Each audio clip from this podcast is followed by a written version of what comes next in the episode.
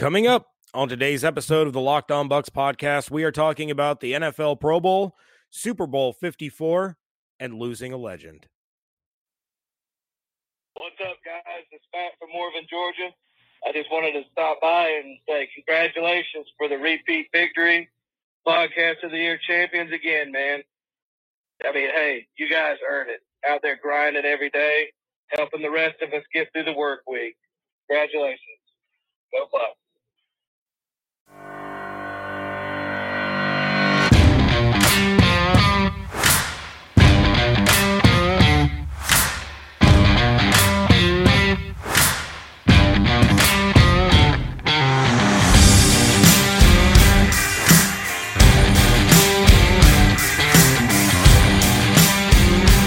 What's up, and welcome back to the Locked On Bucs podcast. I'm James Yarko, joined as always by Bailey Adams.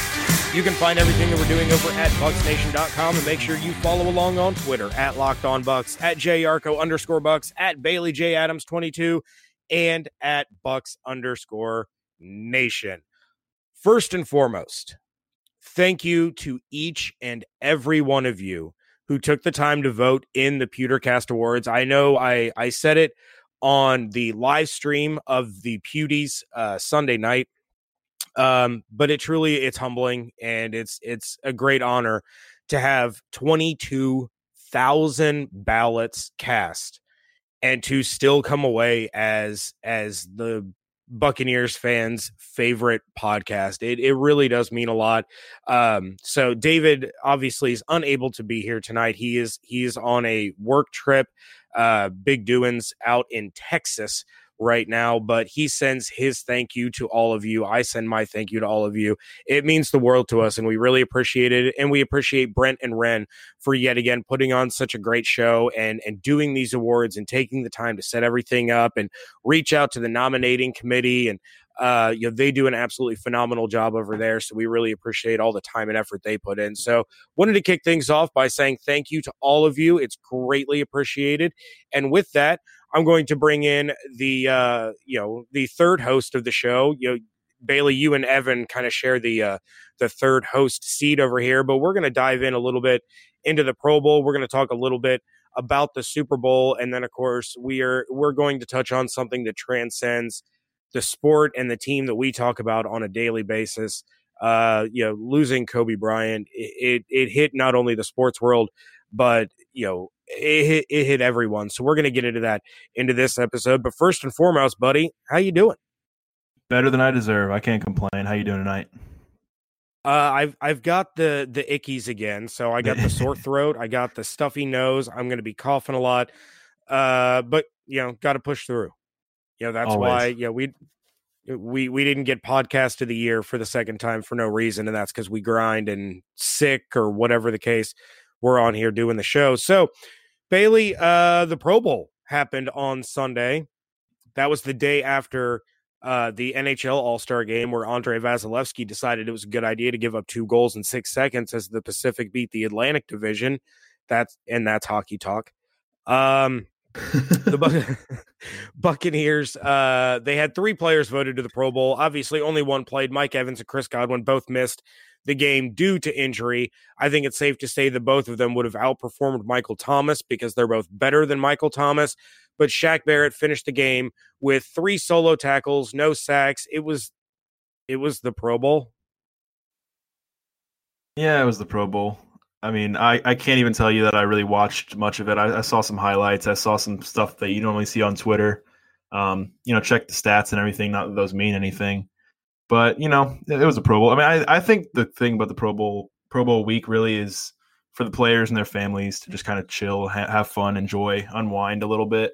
And for that, I kind of love it. But as far as the game itself, there's nothing of substance, really. It's just it's not much to really sink your teeth into. But, you know, it's fun for what it is. Yeah, I mean, and it's great for the fans. You know, yeah. We saw the video that Buccaneers Twitter posted of Shaq Barrett meeting a young Buccaneers fan. This kid has been hit with some bad luck. There's health issues with his mom, and Shaq meets this young fan and gives him an autograph. And then, oh, by the way, here's 2 tickets to the Super Bowl, kid. Have a great time. Like, it's stuff like that that makes the Pro Bowl so cool. It, you know, the game itself, it's meh. You know, it's guys out there goofing off, having fun. It's Mike Evans playing corner.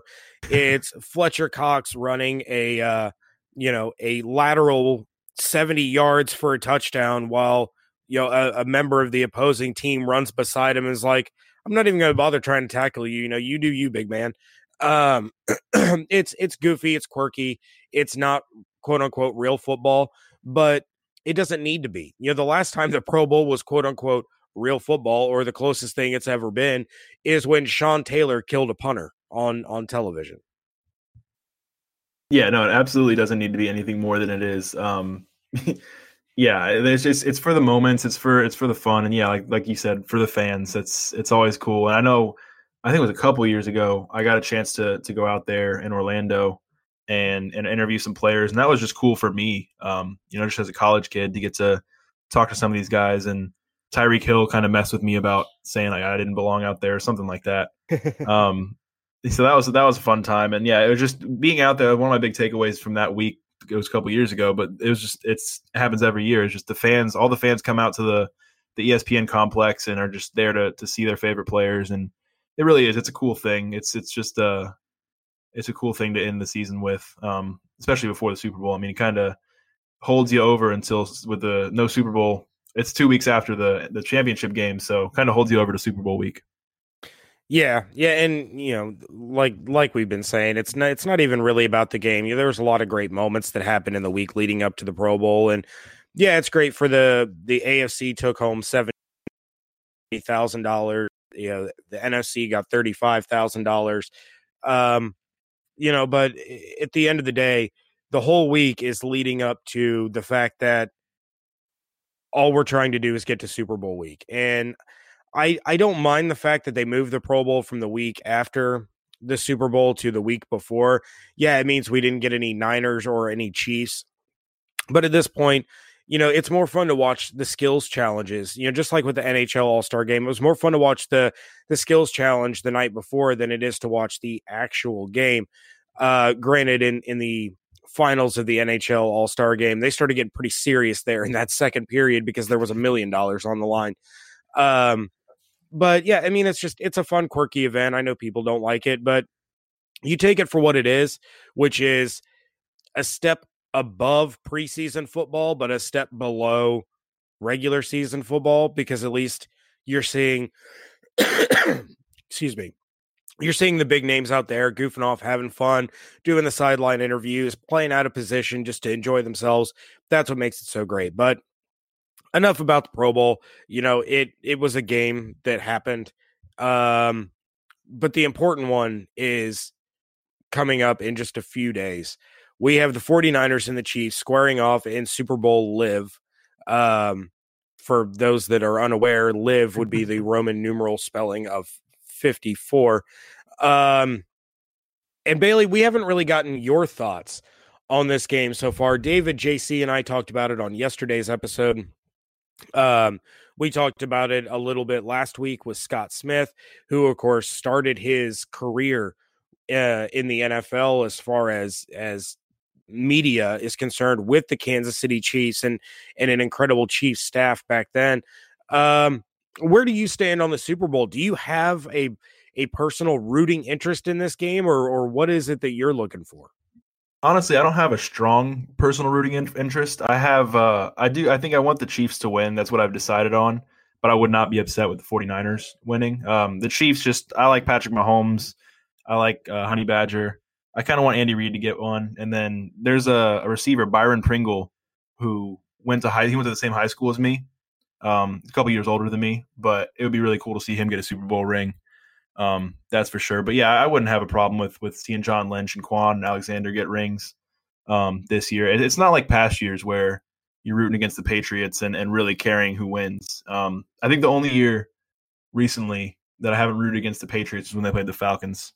I was actually talking to my dad about that yesterday, about how it's kind of weird how the Patriots aren't in it and I'm not rooting for them or against them. So I think it's just I hope it's a good game. That's really what it is. And I hope the Chiefs win, but wouldn't be upset either way. Yeah, it's funny. I hate on the Patriots quite a bit, but I don't hate them to the level that a lot of people do. Same. And it dawned on me when they played the Eagles the second time, yeah, just a few years ago. Yeah. It dawned on me that the Patriots had won every Super Bowl that I had rooted for them in and lost every Super Bowl that I had rooted against them in. And I went back and I'm like, wow, I really did root for the Patriots in a lot of Super Bowls. Like, how did this happen? And of course, that trend was bucked when they lost to the Eagles, because I was rooting for them in that game. And then I rooted against them, against the Rams, and they won that one. So now it somehow had flip-flopped on me, I guess, because I prayed to the football gods so hard when they were down 28-3 and came back and won that, you know, that was the last of the Patriots' fortunes lining up with my rooting interests on Super Bowl Sunday. But yeah, as I've said before, I can find a reason to be happy no matter who wins. Like, I really like Andy Reid. I would love for him to get a Super Bowl ring. I like Mahomes. I like Mecole Hardman. I really like Mecole Hardman. You know, there's plenty of players on the Chiefs that I enjoyed. Travis Kelce, that I'd be excited for if they get a ring. On the flip side, the only reason I would be disappointed about the 49ers winning is because Bosa would get a ring, but that's neither here nor there. I would be more excited at the fact that my second all-time favorite Buccaneer player was getting his second ring. I would be excited for Quan Alexander. I don't hold any ill will towards him for taking such a ridiculous amount of money to go to San Francisco. You know, I would be happy for him. I would be happy for, you know, I blame it on the sickness because I just don't feel good. The running back, Raheem Mostert. See, I just needed to stall a little bit. I love watching Raheem Mostert run the ball. So it's things like that that I would be really excited for the 49ers to win. And I guess, Bailey, for all of the super Patriots haters out there, they should be rooting for the 49ers so that, you know, the Patriots aren't you know, up there with the Niners anymore as far as the most Super Bowl wins, because that would be San Francisco's 7th, would it not? No, it'd be the 6th. Thinking about that, I don't know off the top of my head for sure, but I think that sounds right. I'm going to have to look this up now. My son is behind me yelling, no, it would be their 6th. You have to, yeah, you're going to have to look it up. My son knows more about football than I do. This is terrifying. I'm not even going to make a joke. I got nothing. I mean, the fact that they have that, it would in fact be San Francisco's 6th championship. My 10-year-old son has now schooled me. We have our verdict. So this would then tie the Patriots for the most Super Bowls in history. So the super Patriots haters need San Francisco to win to take that mantle. But I don't know. Wouldn't you think some Patriots fans are rooting for the 49ers too? No. Not with the Jimmy G tie and then with, I don't know, them not wanting a fellow AFC team to take the crown. I don't know. I think go ahead. I've just seen some Patriots fans claiming that the Patriots do have a tie in this game because of Jimmy G, saying that it's kind of like the Patriots are in the Super Bowl. And I don't know if it's just tongue in cheek or if it's their delusion. I don't know. It's something, but they're claiming Jimmy G is still a Patriot, I think. See, and I think it would be the opposite. First off, they wouldn't want San Francisco to tie them in total number of championships. And second off, they're not going to want to see Jimmy G become the next Tom Brady away from New England. And you could make the argument that this could be the start of a run for the way this 49ers team is built, that Jimmy G could start rattling off some championships in San Francisco. Because remember, Tom Brady didn't start winning championships by being Tom Brady. He started winning championships by not screwing up on offense while they had the best defense in football and the greatest kicker to ever lace up some cleats. So, you know, this mirrors a lot of how the Patriots dynasty truly started. So I would think they're going to be rooting for Kansas City to, you know, keep old Jimmy G at bay. Yeah, I could see it. I mean, who are we kidding, though? And we think the Patriots dynasty is over, but the 49ers could tie him, and then Brady could come back next year and go get his seventh. So I would actually really enjoy watching. Like, if Tom Brady comes out next year and he says, look, I'm signing a one-year deal with the New England Patriots, one last ride, here we go, and we get a Patriots 49er Super Bowl, I would be all in.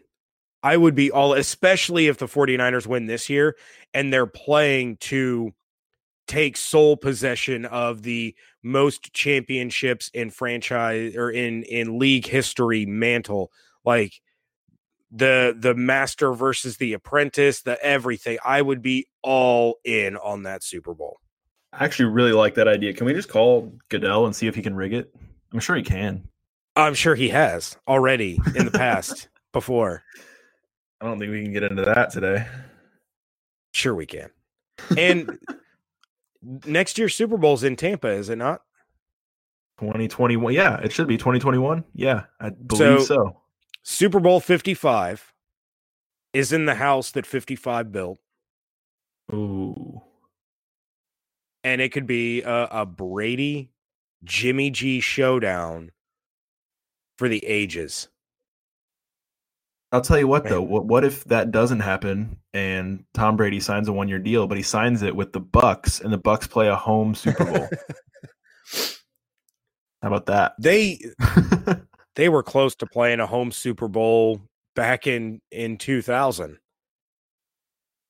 Oh, man. Nobody's done it, right? Nobody has done it. Because we talked, remember, we had talked about how close the Vikings were. Right.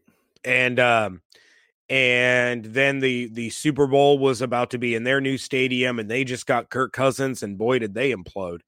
But yeah, I mean, the teams that have gotten closest to playing a Super Bowl in their own stadium, I think, are Minnesota and Tampa Bay.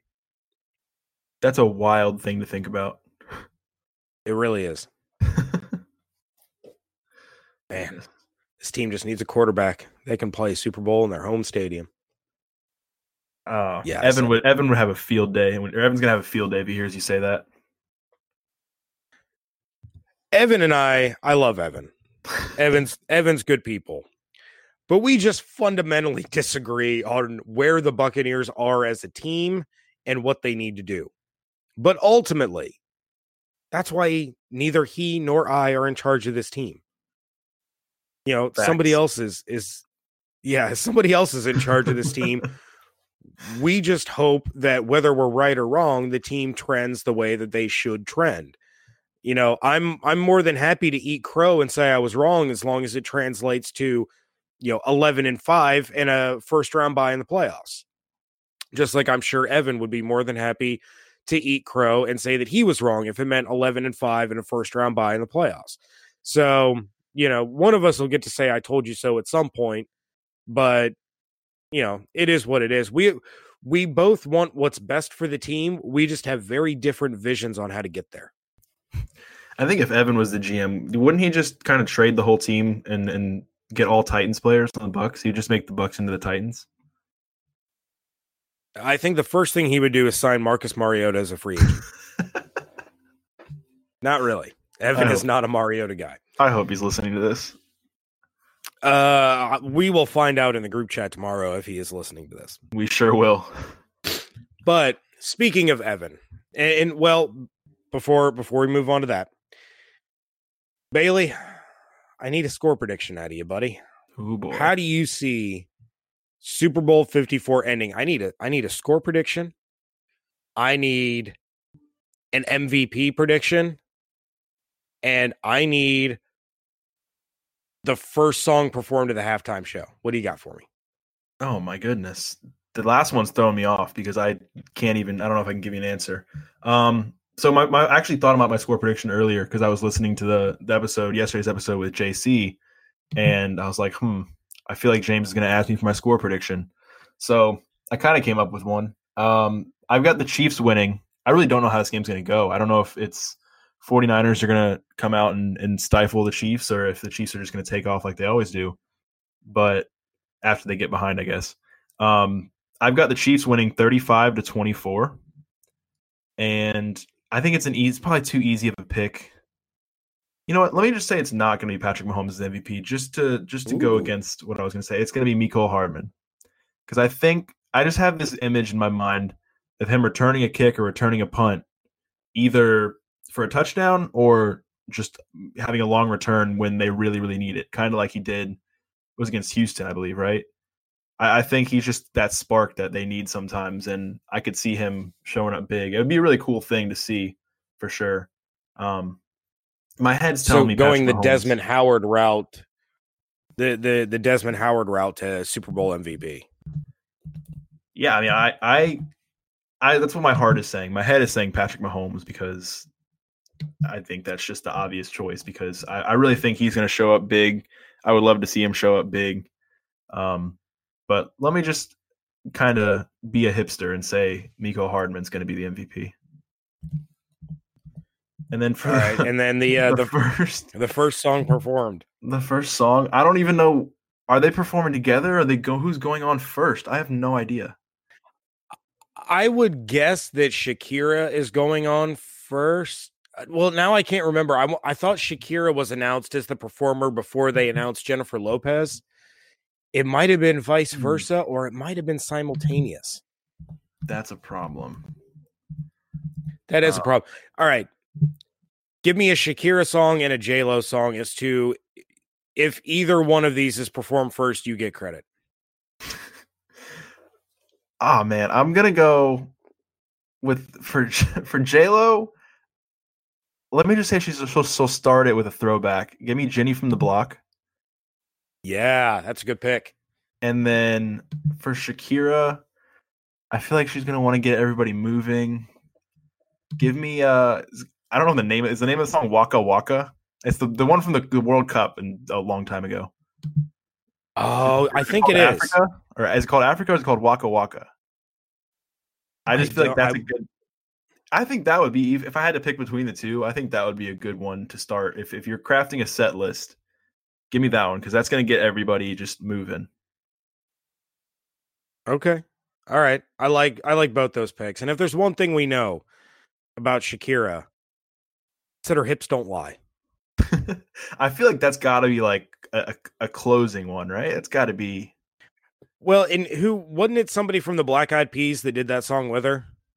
Like we're getting surprise appearances from people. You've got to be. So I'm sure whoever was it. Was it somebody from Black Eyed Peas or was it Wyclef Jean that did that with her? Oh, boy.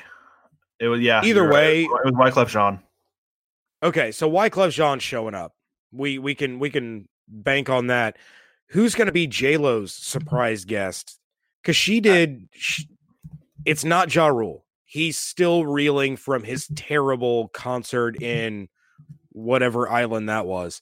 But, yeah, who's somebody that J-Lo did a song with that she could surprise people, you know, with a guest appearance? Alex Rodriguez. Stop it. I like A-Rod now. I like A-Rod, but you're gonna. I love his commentary. He's fantastic. I hated him as a baseball player, but I love him as a commentator. I even liked him as a baseball player, but I'm afraid of saying anything further. So. Oh, I mean, he was the best shortstop on the Yankees. Oh, my gosh. I'm just stating facts. I don't want to get yelled at by David again. So who could be somebody that J-Lo had as a feature? I don't know. I mean, I want to say her biggest duet was probably the one with Ja Rule. The what was that called? I'm Real.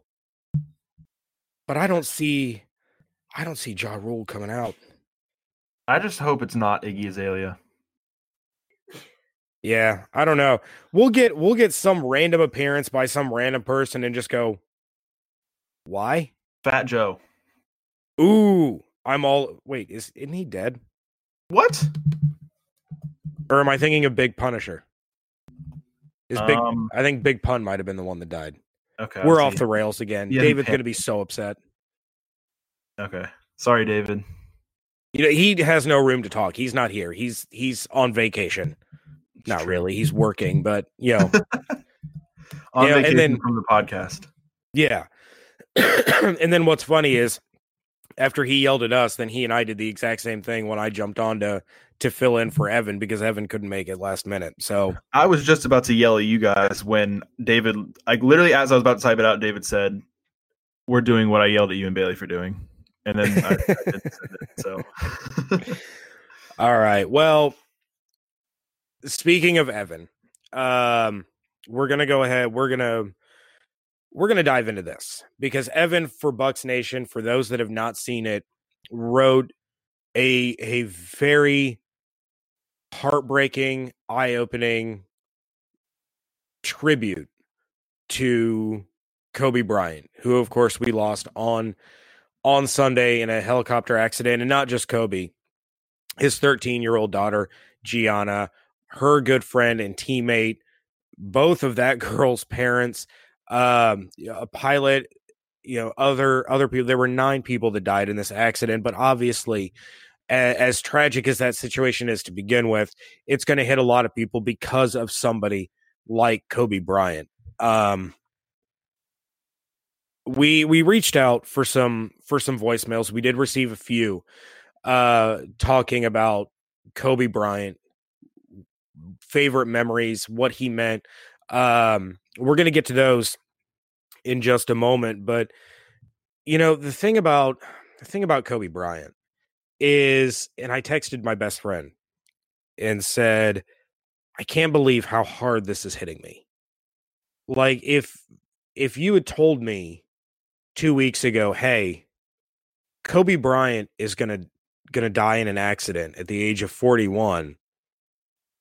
And it's really going to upset you. I would have kind of looked at him weird and said, I was never the biggest Kobe fan. Like, I don't know why it would upset me to that level. And I respected Kobe. I had a love-hate relationship with him. I enjoyed watching him play, but I hated him because he was always beating the teams that I was rooting for. And one of the things that'll always stick out in my mind, when my wife and I first started dating, we sat down every night on DVR delay and we watched every game of that Celtics-Lakers finals. You know, when the Celtics big three beat the Lakers. And I remember how hard I was rooting against Kobe and Vujacic and Pau Gasol and all those guys. And I was rooting for Garnett to get his, and I wanted Paul Pierce to get his, and I wanted Ray Allen to win.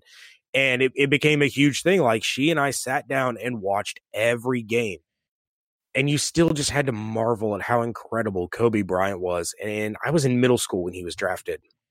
So he's been a part of almost my whole life.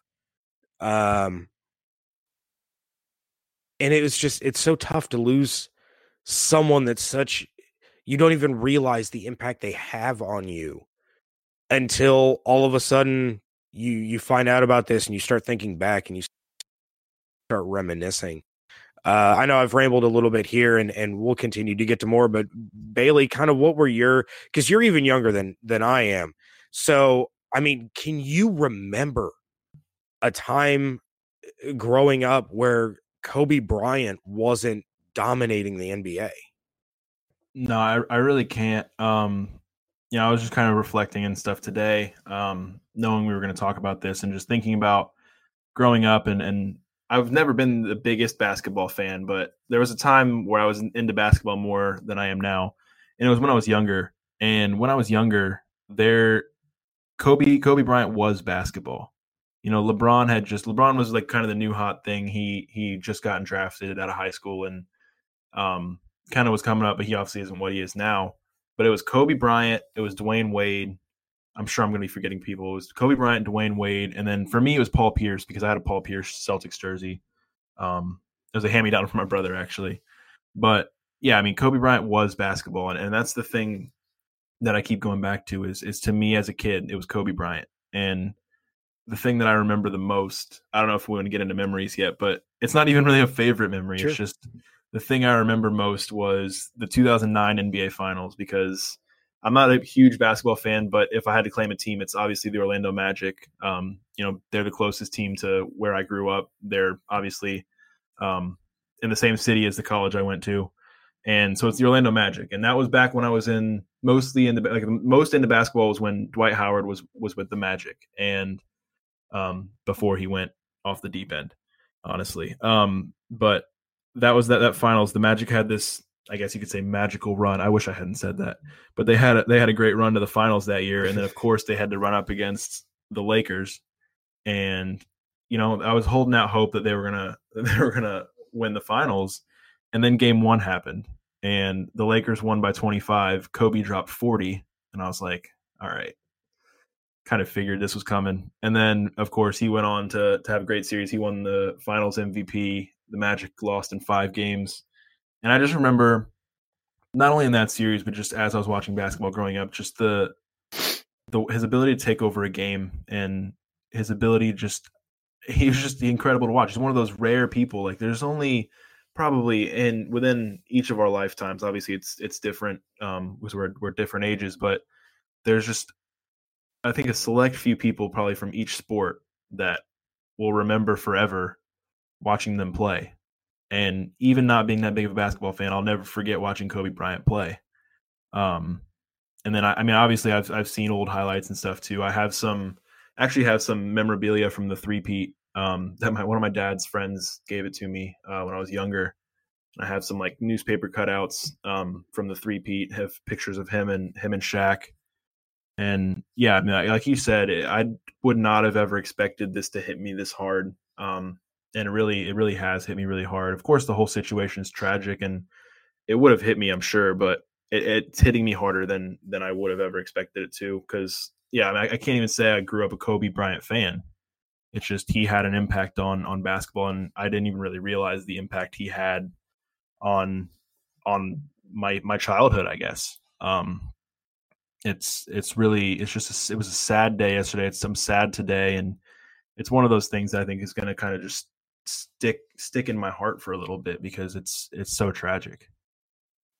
Yeah, there was a point yesterday. I was watching the coverage, and yeah, they had posted what Shaq said about Kobe, and I started tearing up, you know, and I had tears streaming down my cheek. And my son looked at me and he goes, "Dad, you're tearing up." And I said, "Yeah." And he said, "Why?" And I started talking to him about how, you know, we're busy all the time, he and I, with his hockey team. You know, he's got practices, he's got multiple games every weekend.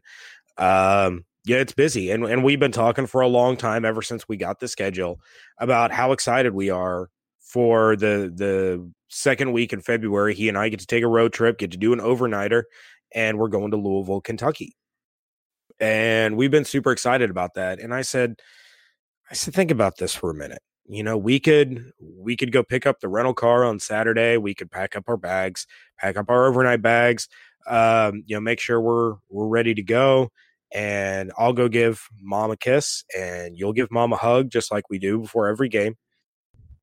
And what if we don't come home?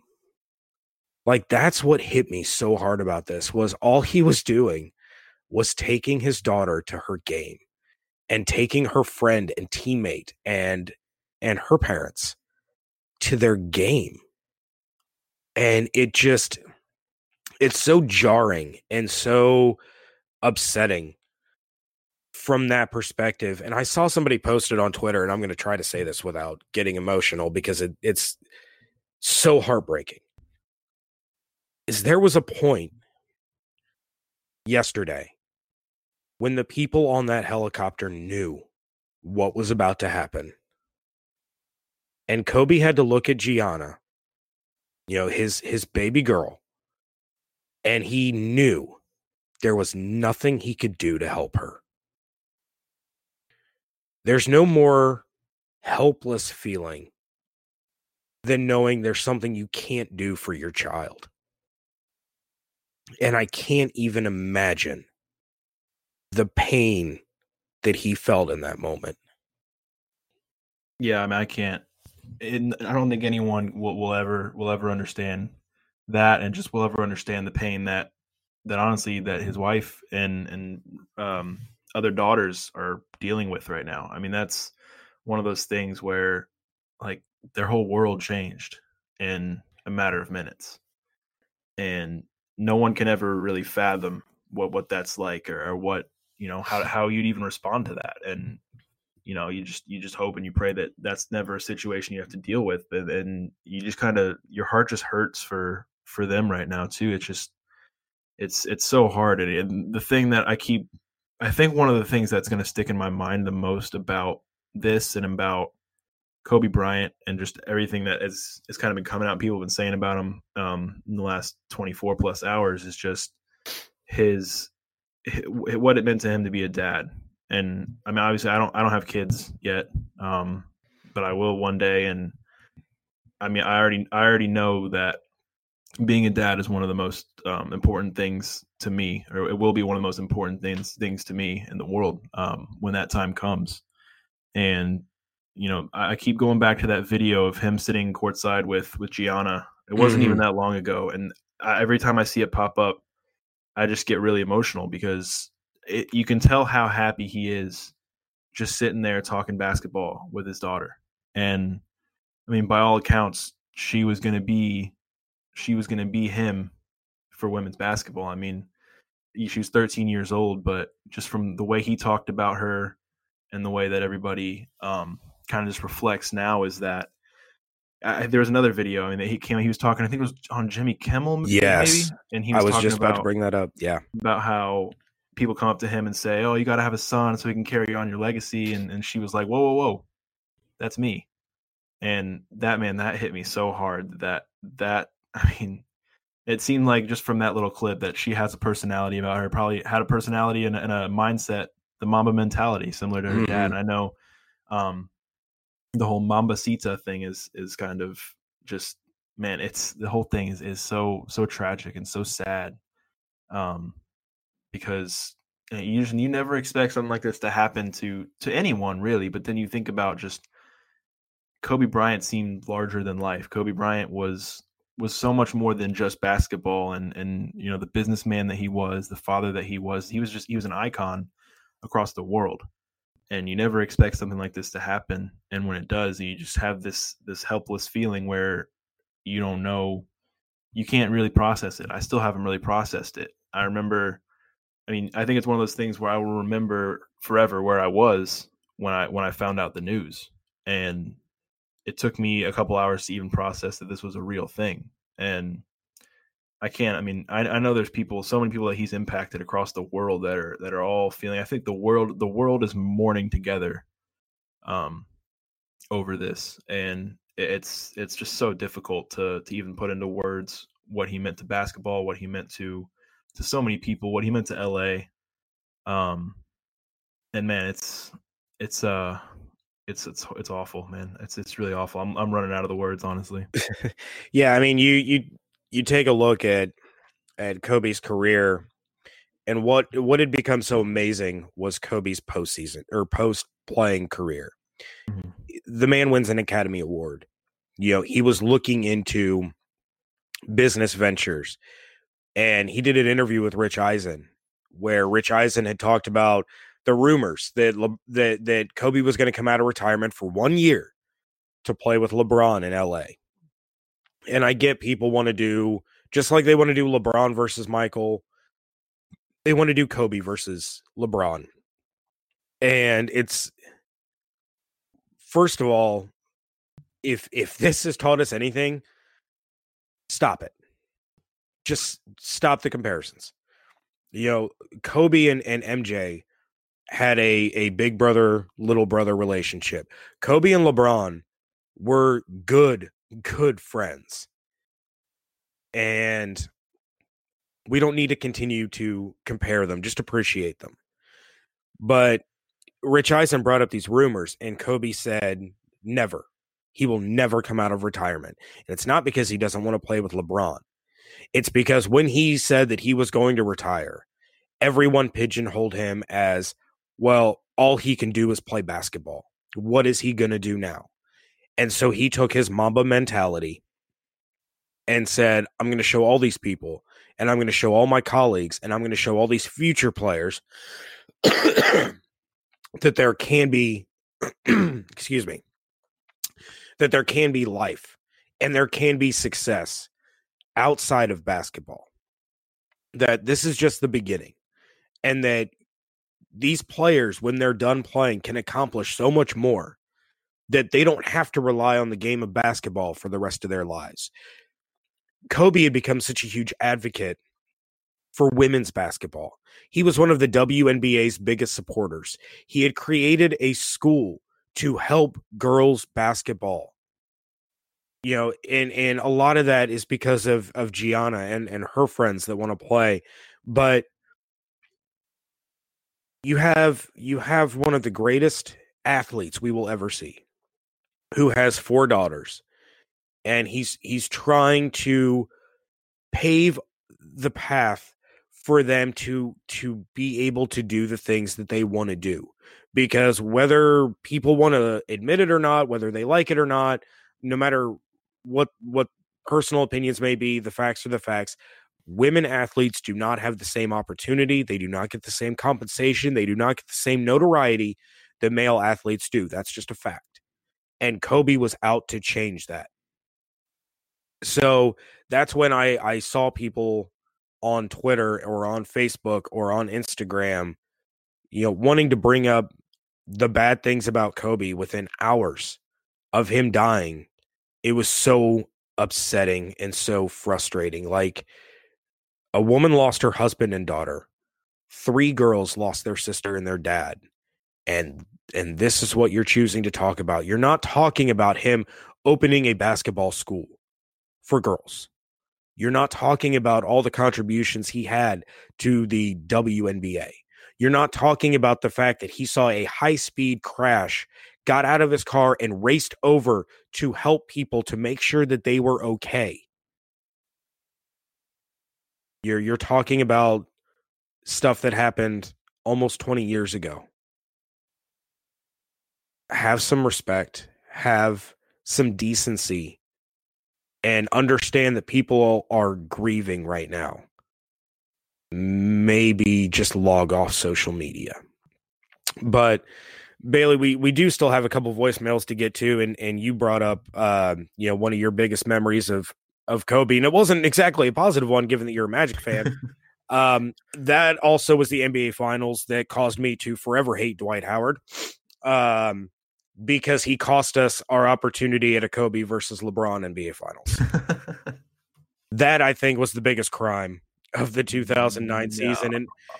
And I remember, this isn't a Kobe memory exactly, but I remember watching the Eastern Conference Finals game where LeBron hit that half-court shot, and I wanted to jump up and down and scream so bad, but I had my newborn son asleep on my chest, and so I couldn't move, and it was killing me.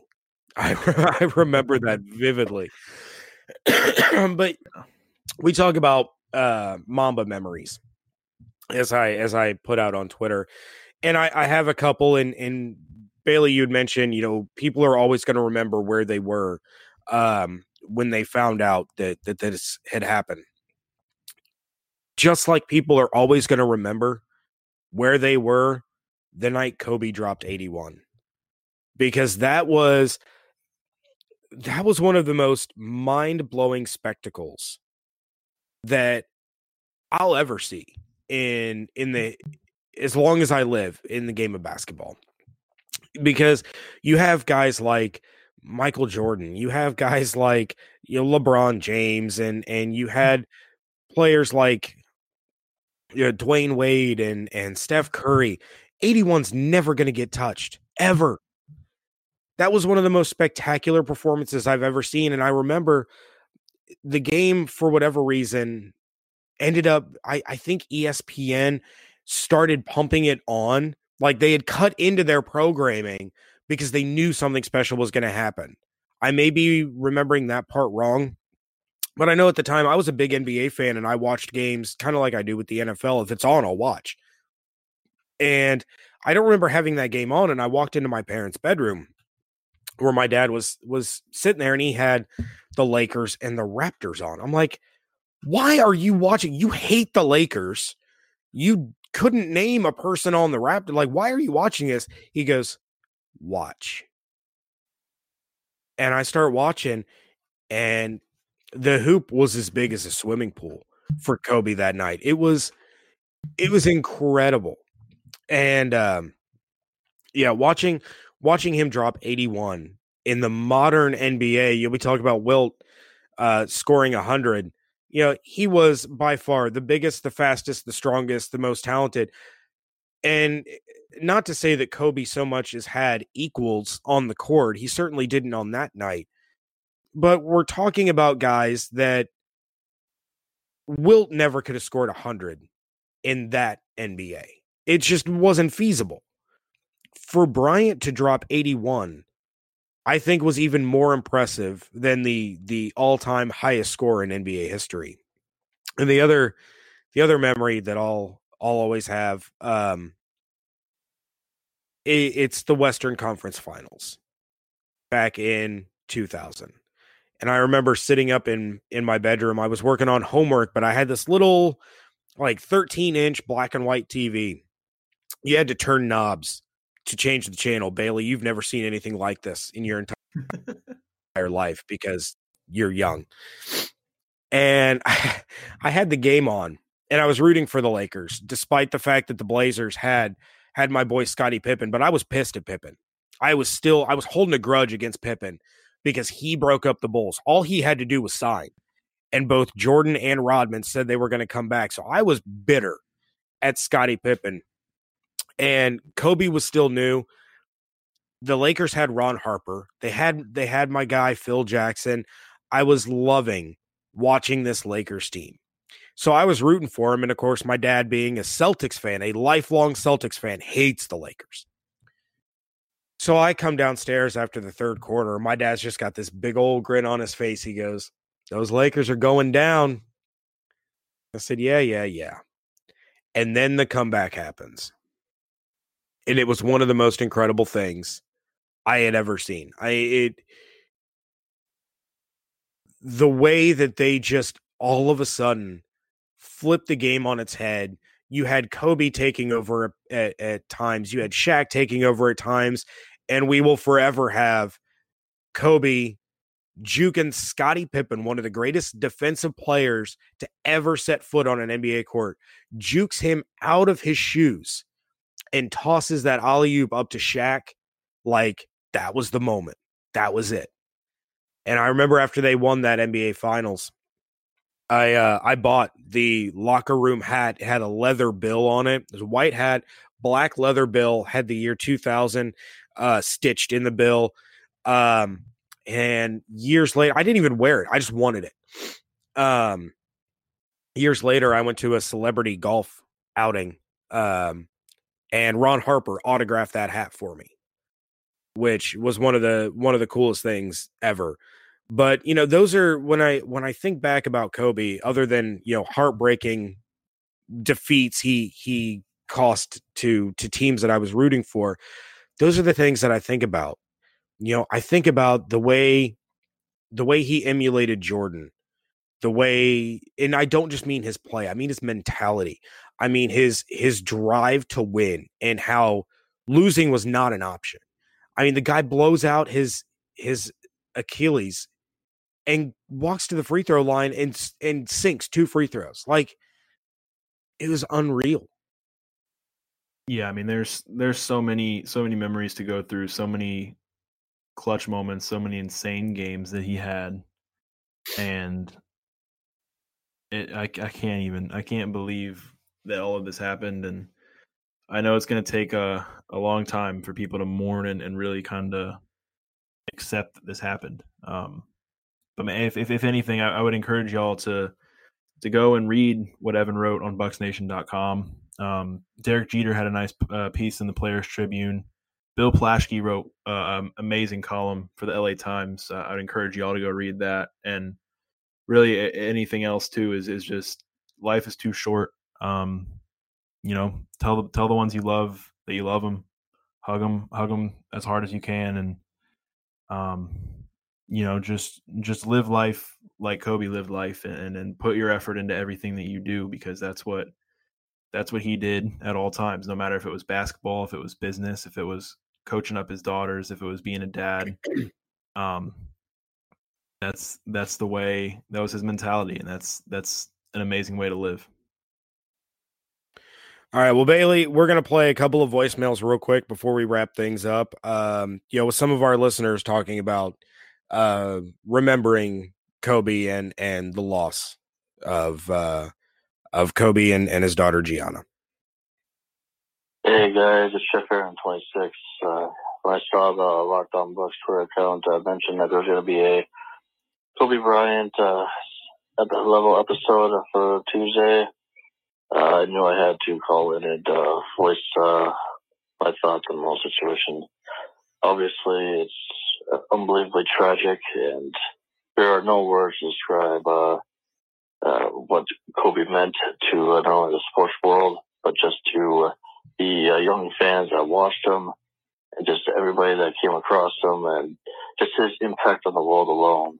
And obviously, even more tragic was his 13-year-old daughter perishing along with him.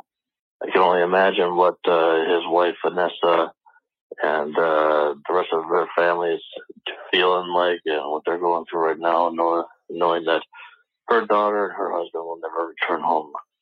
But, Kobe, for me, was the second version of Michael Jordan, who I have said on many times on my Twitter is the greatest of all time. I believe, in my opinion, Kobe is the second greatest of all time. And he bridged that gap from Michael Jordan to him, because he was Michael Jordan reincarnated.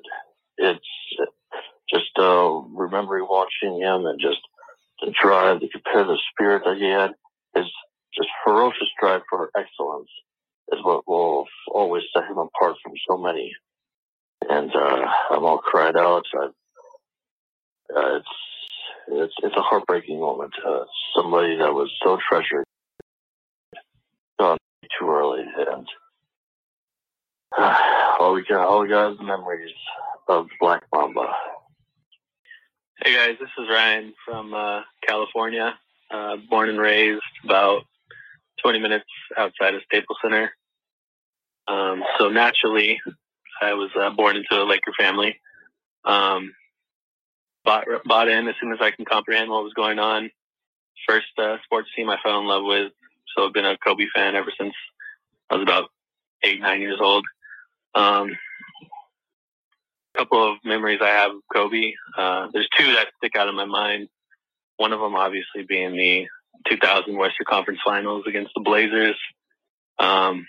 The lob to Shaq to pretty much ice the game, win the series. I was 11 years old at the time, and I just remember being at a family party with about maybe 15 of my cousins, just crammed into a little living room at my aunt's house, watching the game on TV and absolutely losing our minds, because obviously that won the Western Conference Finals, went on to the finals, beat the Pacers, and that was the beginning of the three-peat. And then the other one I have is same year, 2000. My dad took me to a game against the Boston Celtics at Staples. It was a back-and-forth game the entire time. Lakers have last possession, down one. Kobe gets the ball, takes his man baseline, backs him down, hits him with a little shoulder fake and drains a fadeaway in his face, only for it to get called off.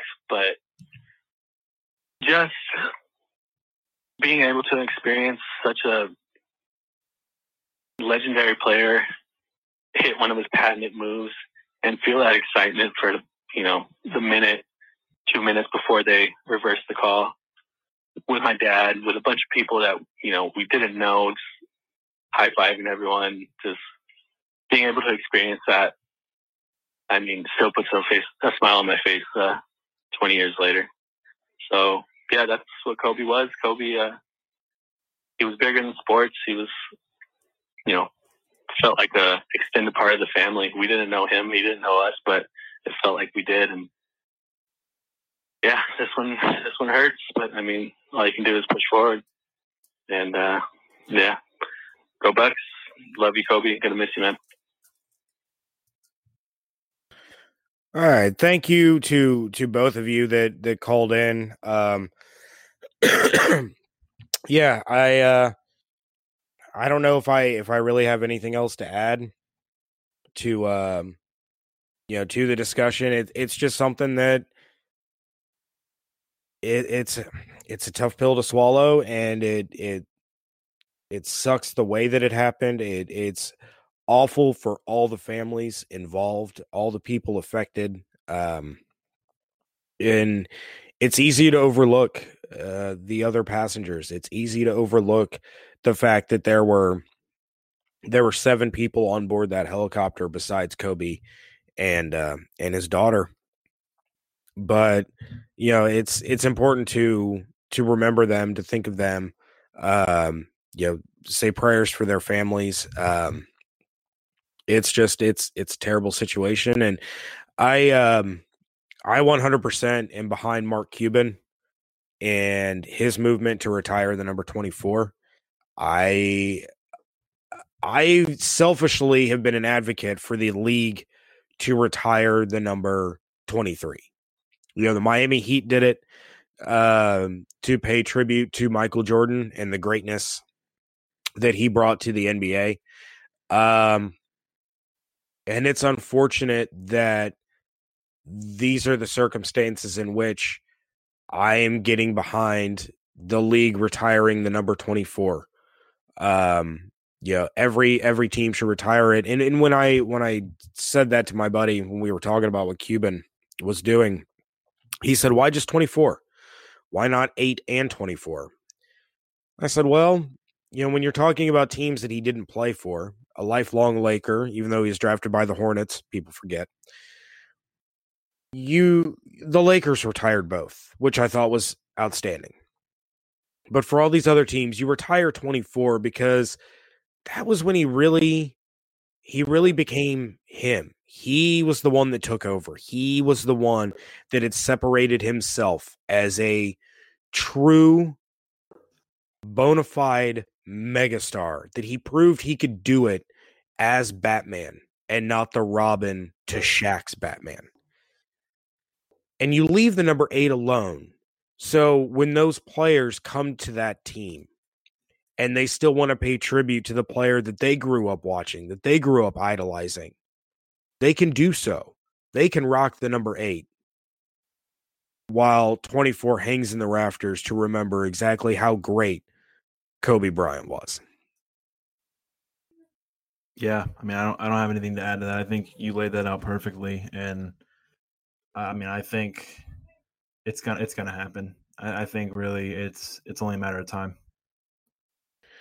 All right. Well, that is going to wrap it up for this episode. And again, I realized that we spent 2/3 to 3/4 of this episode talking about a basketball player, but some things transcend football. They transcend the sport. They transcend the team that we're here to talk about. Kobe Bryant spent his playing career in the city of Los Angeles, the city of stars. You will not find a bigger group of the world's biggest stars and most recognizable faces than in Los Angeles.